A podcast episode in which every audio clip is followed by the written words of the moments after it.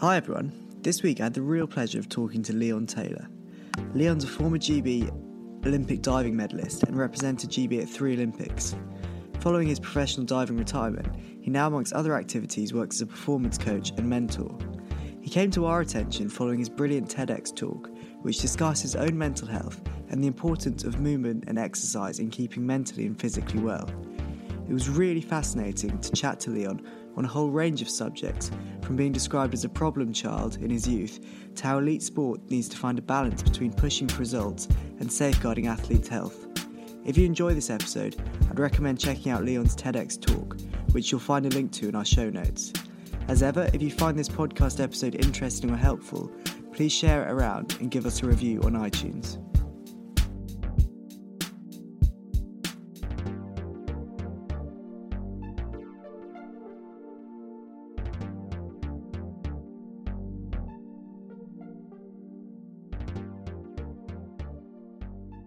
So today I'm speaking to Leon Taylor. Uh, thank you for joining us. And how are the European Championships?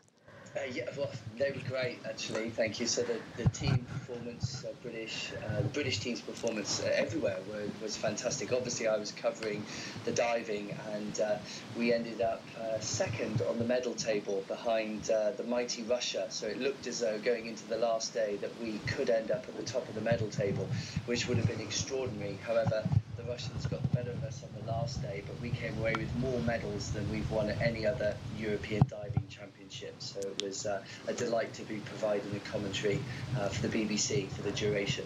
Brilliant. Um, so what we always, the question we kind of always start with is, can you give us an insight into your kind of personal and professional relationship to mental health?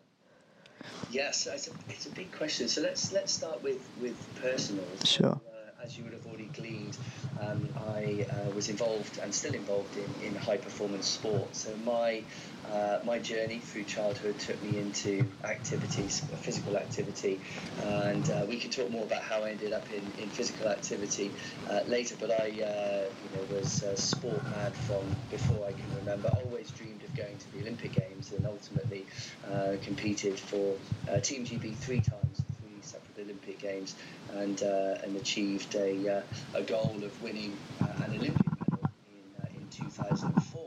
But it came at a, um, a, a, great cost in many ways, both both physically. So during my uh, 30 years of uh, of competing in the sport of diving, I had many many injuries and some very serious injuries. In fact, I had four reconstructive shoulder surgeries on the same shoulder. I had by the time I got to the end of my career, uh, just before my fourth, what would have been my fourth Olympic Games, my lower back was, uh, was so unstable, had a worn out disc in between uh, two of my vertebrae, uh, to the point where the medical team uh, who were looking after me told me uh, if I was a horse, they'd have to shoot me. Ah. and it was, to, you know, certainly maybe slightly tongue in cheek, but to grab my attention and and ultimately my physical body was uh, was very very damaged from training six seven hours a day, six days a week, and, and really going for um, you know to be the very best in the world at uh, a particular sport and discipline.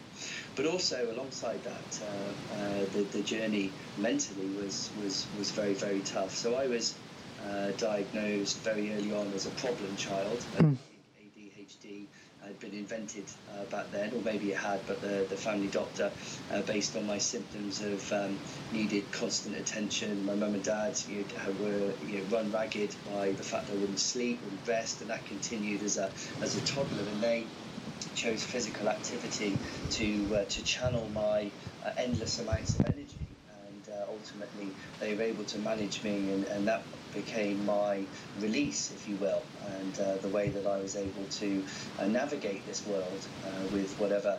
Uh, I was battling with. I, my um, uh, default setting of vibration tends to be a little bit higher than most people that I, that I meet as a, as a, as a fun way of, of assessing. So, you know, whatever you know challenges I had then continued on in sport and physical activity was certainly something which which uh, was a huge benefit to my, my mental well-being. However, with the pressures of high-performance sport and injury and such like, I myself fell into uh, into a depression, and that came about through uh, injury. And um, ultimately not being able to uh, to come back and uh, being stuck in a pattern of thinking where um, I ended up in a in a very dark place and um, you know having struggled for a period of time until you know a, a, a series of things happened which allowed me to to find my way out of it in uh, in such a, in such a way where I didn't spend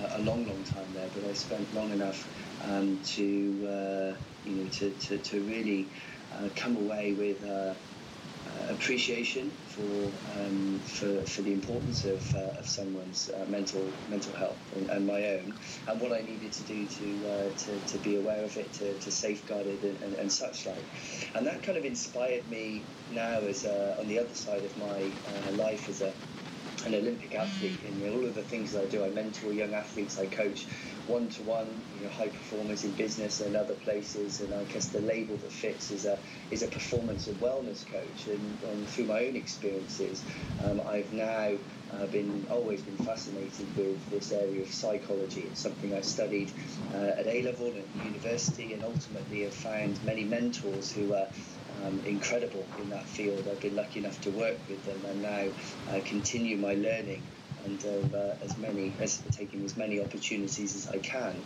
And I think that uh, you know my relationship now professionally with uh, with, with, mental health is is uh, an amazing place where I'm able to look at my history and continued relationship with elite sport and psychology and performance psychology and sports psychology, but now looking at the very real issues of, uh, of stress, overwhelm, overthinking, which are often the precursors to more serious mental health issues, which are, you know, I'm not going to start quoting, uh, you know, the numbers, but they are they are frightening. You know, I did a lot of research for my recent TEDx talk um, around, you know, the impact of uh, mental health and what we what we could do uh, to combat this, as I refer to it as an unwellness. So whether it's stress, which is you know, leading into, or whether it's already a diagnosable mental health issue, uh, it's you know from children all the way through uh, to adults in later life. It's a it's a huge issue, and the more people um, that can get involved in input and uh, and steer the ship in many ways, um, the better for me. So that's kind of where I am uh, professionally. Uh, yeah. So just, I think we'll come back to the um, the latter stage career stuff later. But as a child, were you've described that when you went, your parents took you to the doctor to to kind of see what was going on. And was exercise not really considered as a as a way to kind of burn off some extra energy, or? Yeah, so uh, the story goes that the, that the family doctor uh, offered uh, to take me away and sedate me uh, so my parents could get some rest, uh, or you know, uh, prescribe drugs in order for them to medicate me in order for them to get some rest. And it wasn't the doctor um, who who suggested physical movement. It was my my dad and my mum. they they went, okay, well the only thing we can do uh, that we know works is let's tire Leon out. Can tell stories uh, of you know building you know um, little uh, you know, obstacle courses in the front room made up of the cushions of the sofa, and we would just do it for hours and hours and hours. And I climbed to the top, and he'd knock me off down, and I climbed mm. again, knock me down. It would just be this, and I would be so happy and, and you know gurgling with excitement. As soon as it stopped, I would go into like um, screaming banshee mode. continue. And so my dad and, and mum were like, okay, so he likes it in the bath, take him down to the local swimming pool, and I would be in there, I'd turn into a wrinkly baby. Uh. Be in there for so long, and I wouldn't want to leave. And you know, there's these lovely poor parents that when I tell these stories. But you know, this was the, the thing that my parents found that uh, you know, if you know, I was number one when I was engaged in the physical activity, I was joyful, and uh, and it would eventually caused me to fall asleep for a short time. I'll admit, all my parents say, but it was the you know the way that they found um, in order to uh, to manage me in, in, in, the, in the best possible way. Yeah, it does. It does make you. I don't know what the situation is like now, but um, how many other children there were that that had similar stuff to you, who who weren't lucky enough to find exercise, and actually how talented they could have been in some kind of sport that where they could focus their energy and their attention on it. Yeah, I, I, I, agree. There are many, many stories out there. It's not uncommon for me to chat to fellow Olympians and Paralympians, and uh, my story isn't uh, a whole lot different to, to many others out there. Um, and uh, yeah, it's not just the, uh, I don't want to refer to myself as an outlier, but it may be an extreme case where, you know, sport was the, the avenue for, for me and I you know, was able to take it to the, to the highest level. But I think there's uh, a lot to be said for, uh, you know, uh, encouraging children in that way anyway. You know, to move more, to, to physically more, to burn off that energy, so they can, uh, you know, uh, be do do what children do, which is run around and uh, be healthy and inc- you know use their bodies in, in a way that uh, can only boost their their well-being. Yeah. So, diving was obviously the the one you were probably best at, um, and you finished fourth in Sydney. I did. Um, and then, am I right in saying you had a couple of shoulder operations after that, and that was the start of of you falling into a depression? Yeah, yeah, very much so. And how how did this how did it manifest itself? How did it feel? What was it like? Yeah, yeah so I uh, it would be very easy to describe me, and, and I've done psychometric tests which uh, come out with this as a result that I'm uh, an extrovert and uh, I thrive uh, around people and that's something I'm, I'm very aware of. And um, you know, training is part of the team and an individual sport, and you know, just that was the thing. But but it started to. Uh, now I can I can retrofit this. At the time, I was unaware, uh, but uh, I started to notice that uh, I was withdrawing myself a lot from uh, anything and everyone, uh, which is odd because the thing that provides me with energy is is other people. And uh, you know, started to carry the world around on my shoulders. I started to run the narrative and the patterns of why me, life's not fair. You know, all the all the kind of stuff that uh, is all true, right? Life isn't fair. Um, and uh, you know that's a, a, reality, sadly. But I, you know, I fell into this uh, kind of pattern of um, thinking but also a pattern of physiology, which is my big thing.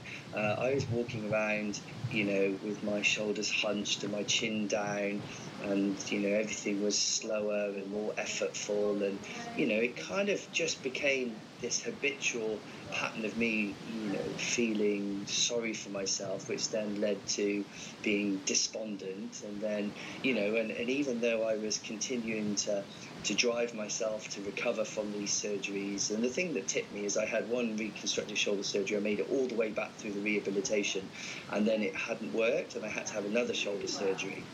And that was the the blow that uh, you, you, know that sent me down into into a spiral, that a, a ditch, as I refer to it, that I I struggled to get out of. I couldn't you know, I did everything that I thought I could to get out of the ditch, and uh, ultimately, the, the, the, the, turning point is where where I'd actually given up. I'd, I'd given up on the sport, not on you know on, on existing, although it's very very close because mm. the sport and you're an Olympian is so close to you. So I was in a very very dark place, but a strong you know, personality and a strong person, and I would, you know, people would uh, try and help me.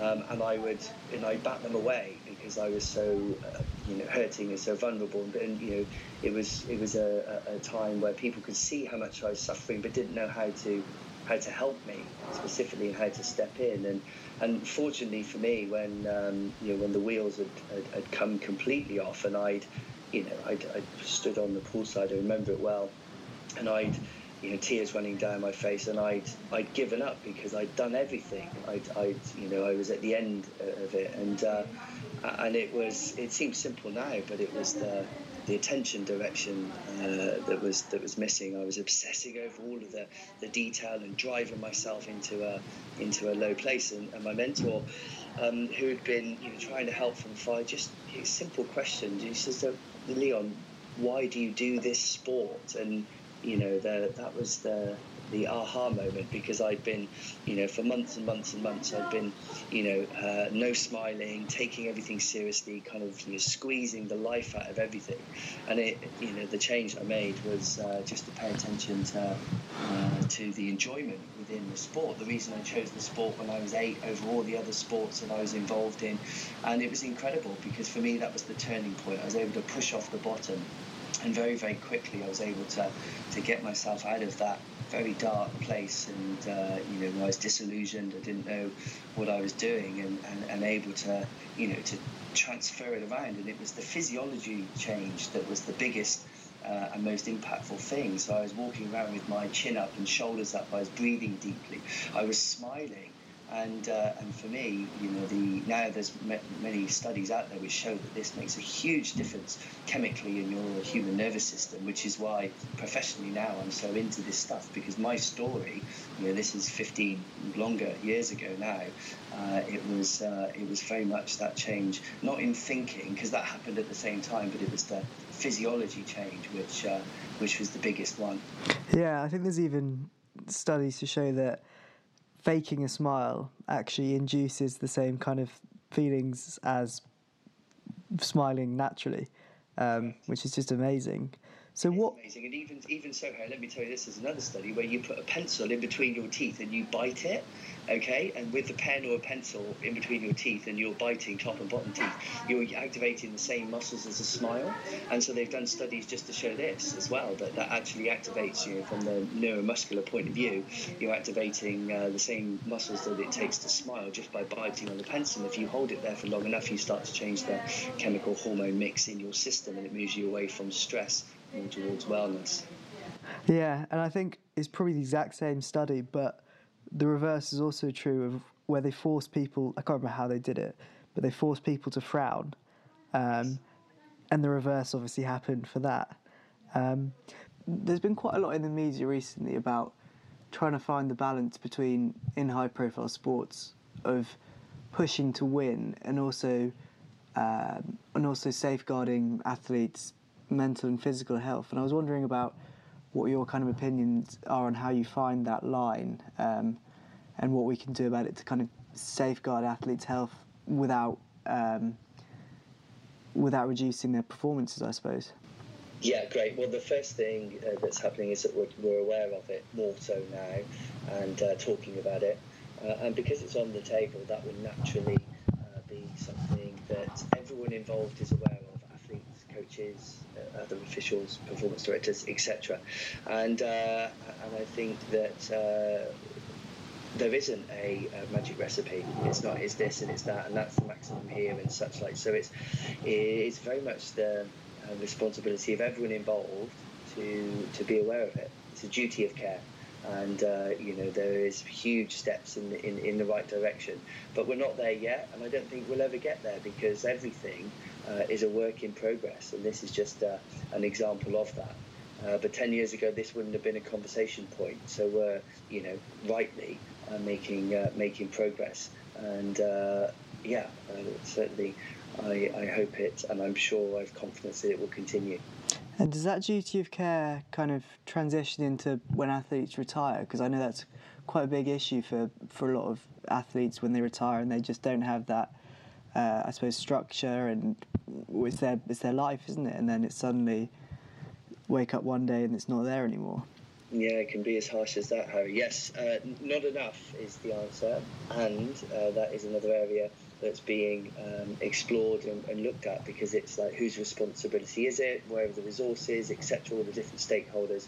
Uh, so no, there are many people out there who are uh, driving this on the agenda, and uh, you know I'm as part of the Athletes Commission uh, and, and, and, certainly close to you know many working groups. This is something which is uh, a huge issue across professional sport, the sport that, that I'm involved in, which is not necessarily defined as professional, but we're, we're full time athletes. We receive an element of, uh, of, of, funding, and then once you finish your uh, time, you you can sometimes be you left completely, or it can feel like that. So there is work to be done, certainly in that danger area where, um, as you quite rightly described, one day you wake up and you're like, oh, who am I?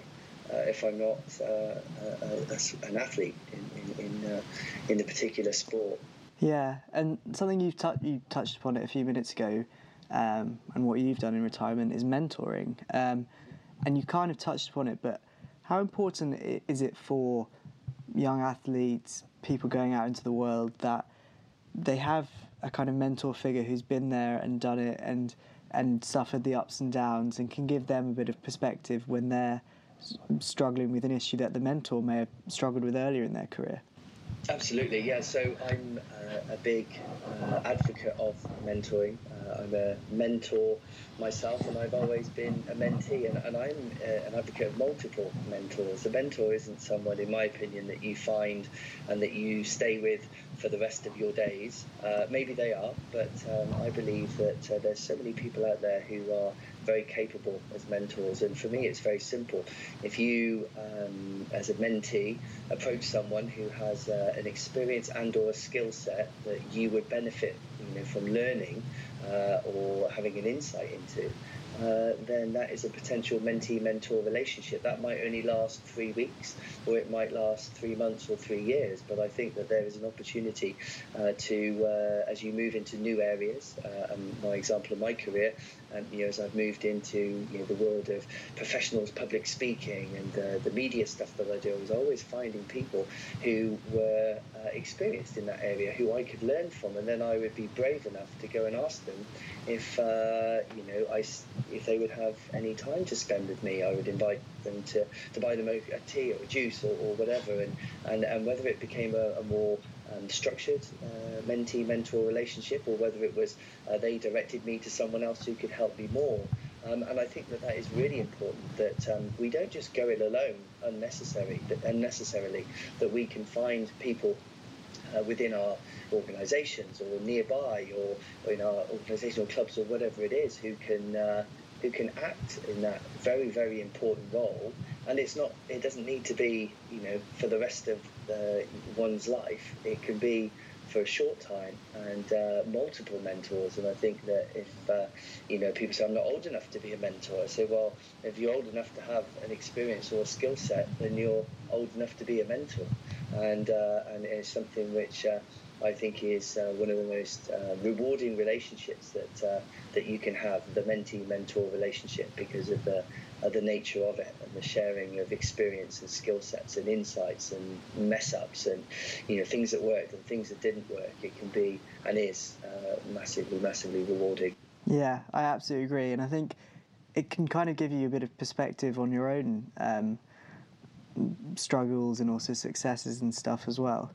Um, the kind of thing that I want to finish on is something you mentioned in your TEDx talk, which was about uh, finding your movement. Um, yeah. And can you just give us like a, a, brief explanation about about it and and why moving and exercise is so good, both physically and mentally for us?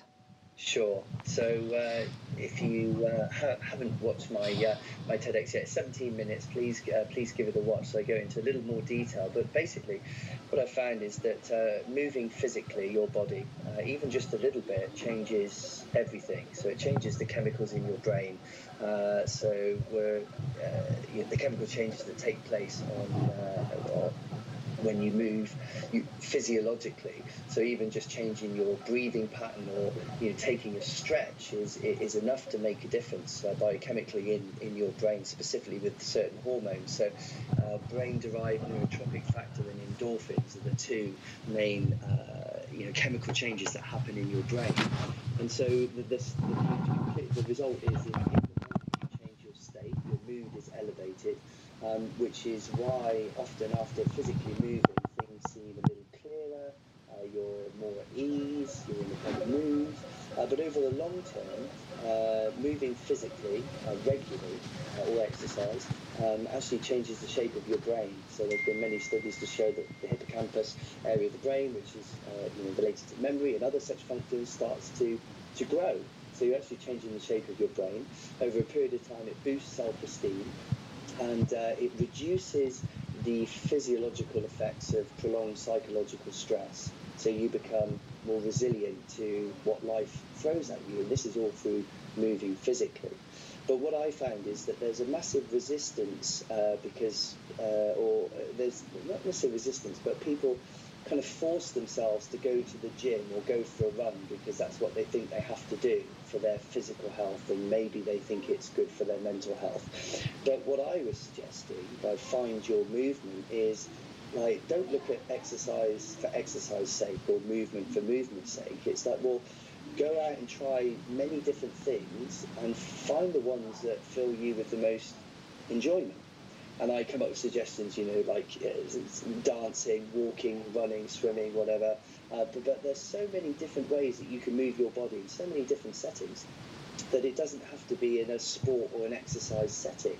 It can be, you know, I joke in my TEDx talk that you know there's things out there that you can go to, like a, um, uh, um, an early morning sober rain before you go to work, and, and and I try and encourage people just to kind of go, well, be creative. Like, what, what is what is your thing? And often it's a case of, well, I don't know. Then my suggestion is, well, imagine if you were eight years old and you didn't know.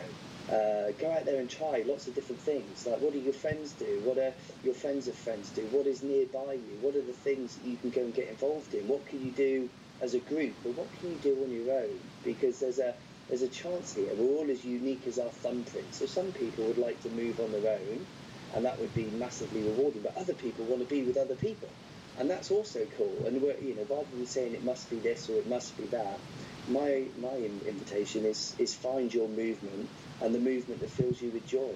Yeah. So if you could do that regularly, then that's your long-term, you know, benefits of physical movement nailed right there. Because it's not forcing yourself to go to the gym; it's just doing what you want to do anyway.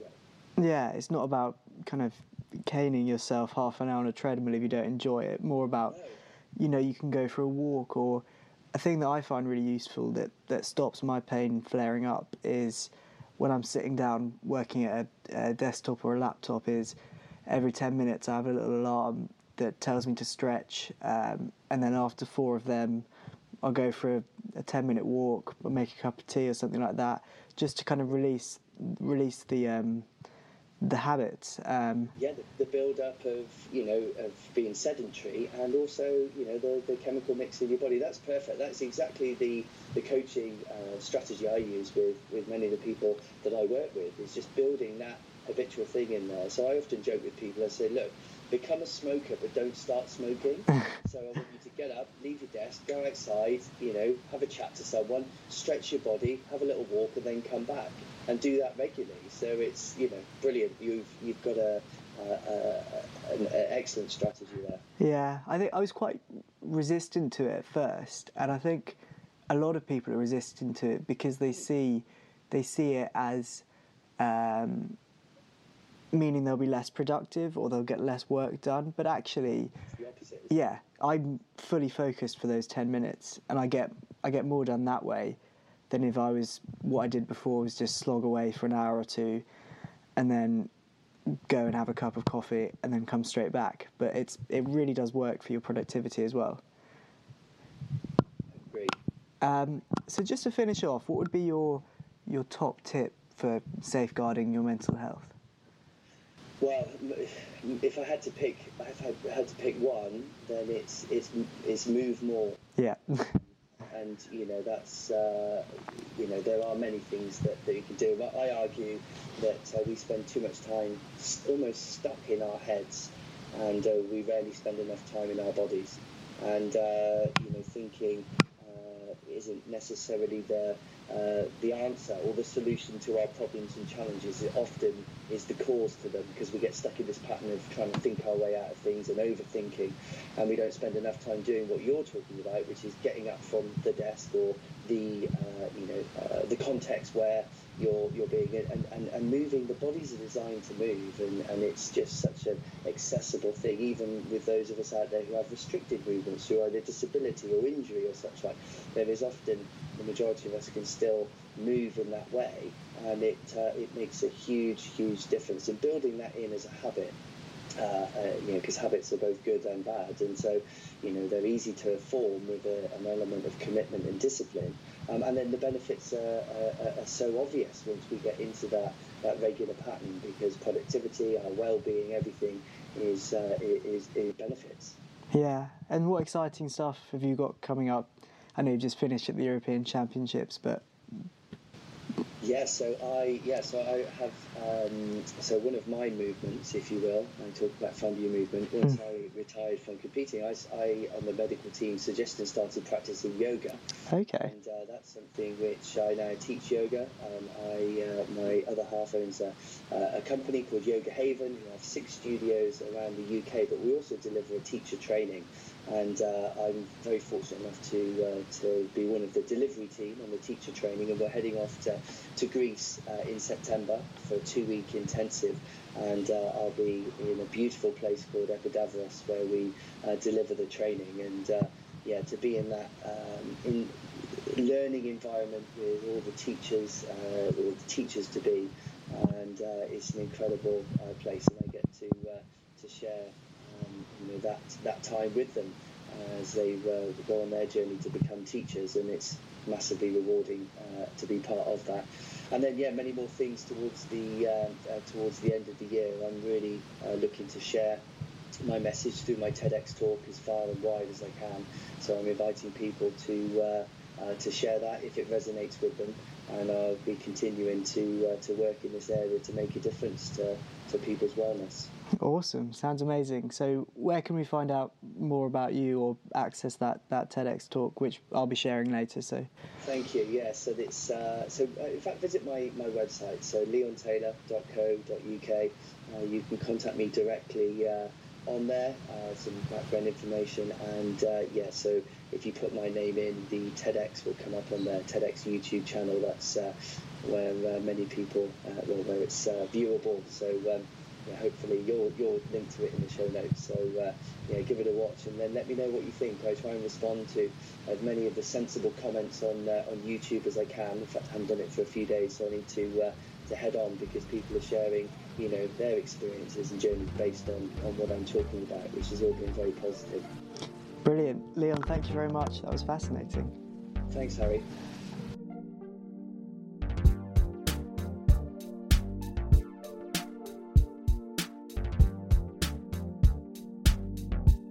Hi guys, just a quick reminder that we aren't trained psychologists or psychiatrists or therapists, and if you're having your own problems, don't hesitate to go and see your GP or use the services of charities like Mind or Calm or anything like that. Cheers.